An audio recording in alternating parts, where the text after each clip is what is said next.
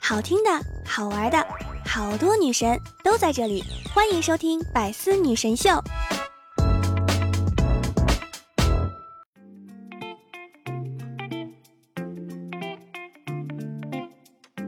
Hello， 各位段友，欢迎您收听百思女神秀。那我依然是你们的小六六。六六呢，已经好久没有吃瓜了哈。没想到呢，就在昨天，娱乐圈又出现了一个新瓜，那就是张恒作为郑爽参演《倩女幽魂》的经纪人，掩盖天价片酬，帮助郑爽逃避税款。被依法处罚3227万的罚款。这消息一出呢，评论区又炸锅了哈，很多热评也是紧随而来。有网友说呢，这就叫搬起石头砸了自己的脚。这夫妻俩呀，真是有福同享，有难同当啊。一个前脚刚举报对方偷漏税，另一个后脚就被查出协助对方偷漏税被罚了。真是把自己也给埋了啊，这就叫鱼死网破。话说回来呢，这个男人啊还是真狠起来连自己都不放过。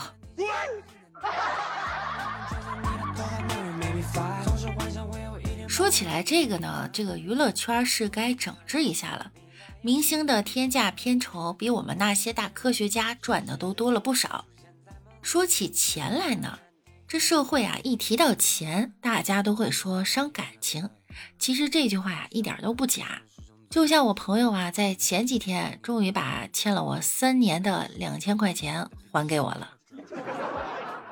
这其实本来就是我的钱，按常理来讲呢，这应该是理所当然的，对不对？但是我总感觉像是白捡来一样的高兴。你说奇怪不奇怪？现在这借钱呀，你还真的要看你能力。我指的这个能力呢，不只是看对方的能力，而是还要看自己有没有承受对方不还你钱的能力。每次联系欠我钱的人还钱呀，我自己都觉得不好意思了，心跳加速，时而感觉很紧张。这现象呢，真的挺奇怪的。搞得好像我欠人家钱似的，整反了。总之啊，这年头钱借出去，你稍有不慎呢，将以失去友情为利息，人钱两空为代价。就算最后还了钱，很多时候好像还搞得双方不怎么高兴。但其实呢，借钱给你是支持，不催是信任，还钱是诚信。不要拿别人的支持和信任来毁掉自己的诚信。这里啊，有朋友可能会问了，要是有人找我借钱，我该怎么拒绝呢？说实话，这方面我是知识盲区。曾经呢，六六也是不知道拒绝，一直往外借，最后导致人财两空了。但是现在不一样啊，一般都是我找别人借钱。不知道你们发现没有哈，一般找你借钱的人呢，都是很久没有联系你的人。我敢说啊，10个当中有8个是这样的，还有2个就是从来不联系你的人。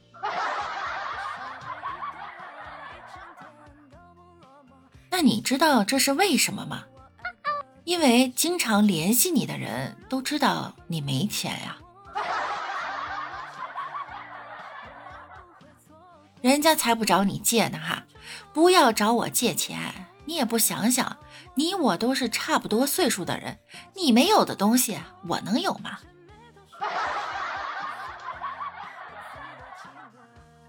况且你一开口就是10块8块的，我上哪儿给你整去？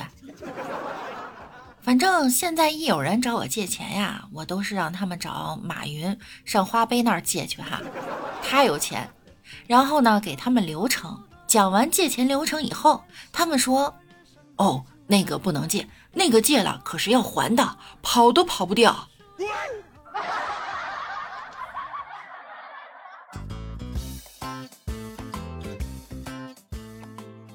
记得李大脚前几天跟我说过啊，去年一年行情好，赚了点钱，其实呢也没多少，但是已经多到了我亲朋好友跟我借钱默认不用还的程度。而且呢，你要是催就拿失望的眼神看着，没想到世界上还有借了钱想要回来的人。李大脚向那帮亲戚郑重承诺，借你们的钱呀，我一直就当是丢了，但是如果你们小心捡到的话，不要交给警察，因为我就是失主。听起来挺生气的哈，也非常的伤感。记得那天王美丽问我如何破坏和李大脚之间的感情，我回答借钱，再狠一点呢，不还，再狠一点，再借，再狠一点，那你就把钱还给他老婆。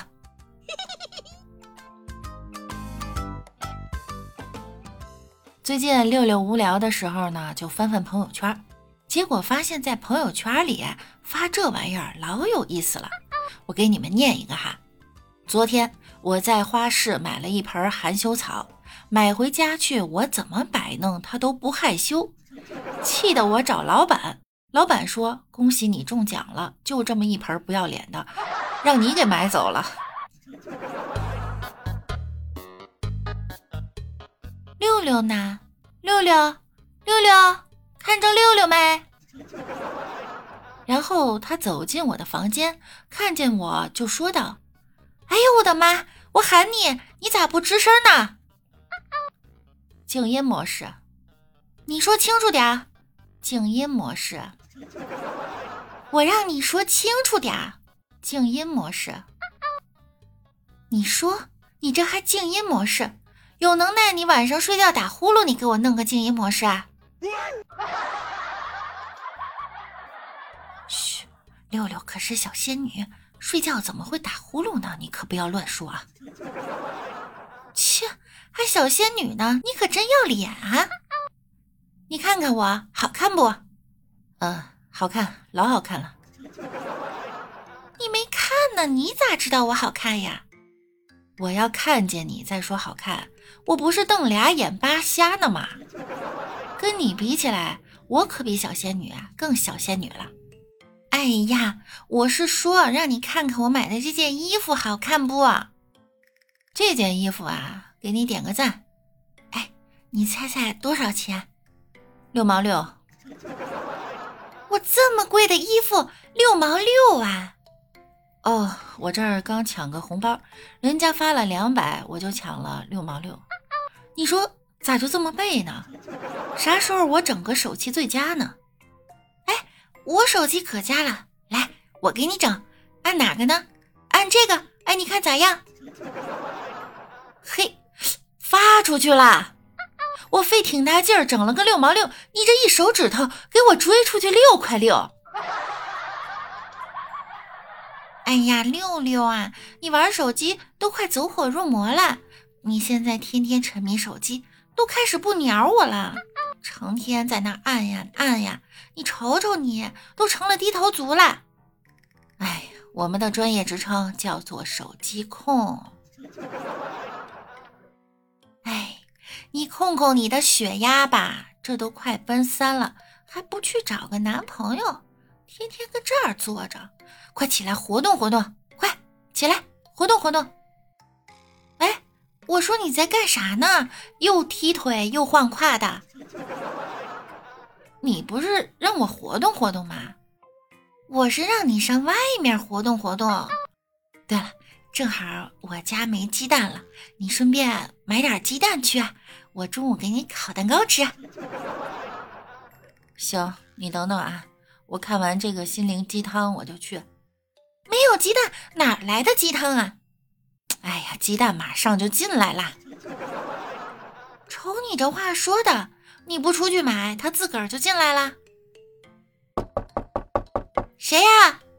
送鸡蛋的。六六，鸡蛋真的自个儿送进来啦？后面还有人呢啊！嘿，你这挺有效率啊！我看这网上订鸡蛋，这个鸡蛋还没发出去，你就给送来了，你看看。啥呀，六六姐，我是特意来感谢你的。啊，你感谢？你感谢他啥呀？感谢他帮我找到我儿子啊。你认错人了吧？还帮你找儿子？我自己想要生还生不出来呢，连对象都没有呢，我还找，上哪儿给你找出来？六六姐，一看你好事儿就做得太多了，都不当回事儿。你好好想想，3天前在路边你捡到我儿子的。3天前在路边？有这事儿吗？我捡的是条狗啊。啊，对呀，那就是我儿子啊。哦，你是狗他爸呀？那以后叫你李大狗就好了，叫他李二狗。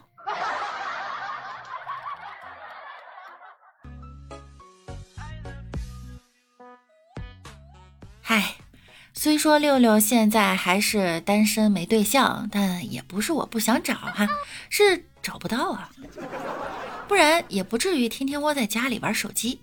其实呢，也不是我标准高，我找对象要求很简单的，只有3个要求。第一呢是帅哥，第二呢帅哥，第三还是帅哥。